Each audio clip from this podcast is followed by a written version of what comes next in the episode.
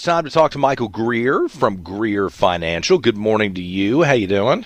Good, good. How are you doing this morning? I'm okay. I was looking at the uh, numbers from yesterday. Stocks were up a little bit.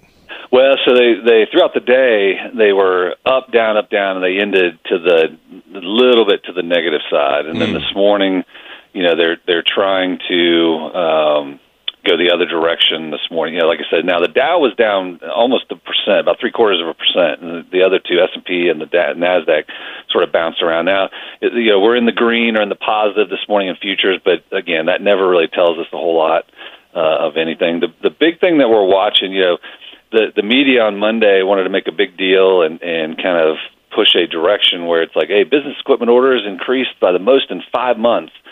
Well, that was excluding um, the airlines or you know aircraft and military hardware. Which, if you added those back in, the the amount of commercial airplanes that were requested. So that's sort of the pipeline of hey, we think we've got lots going on, so we need more planes. That dropped fifty four percent. Yeah. Uh, and then you know durable orders dropped four and a half percent. So if you look underneath, same thing.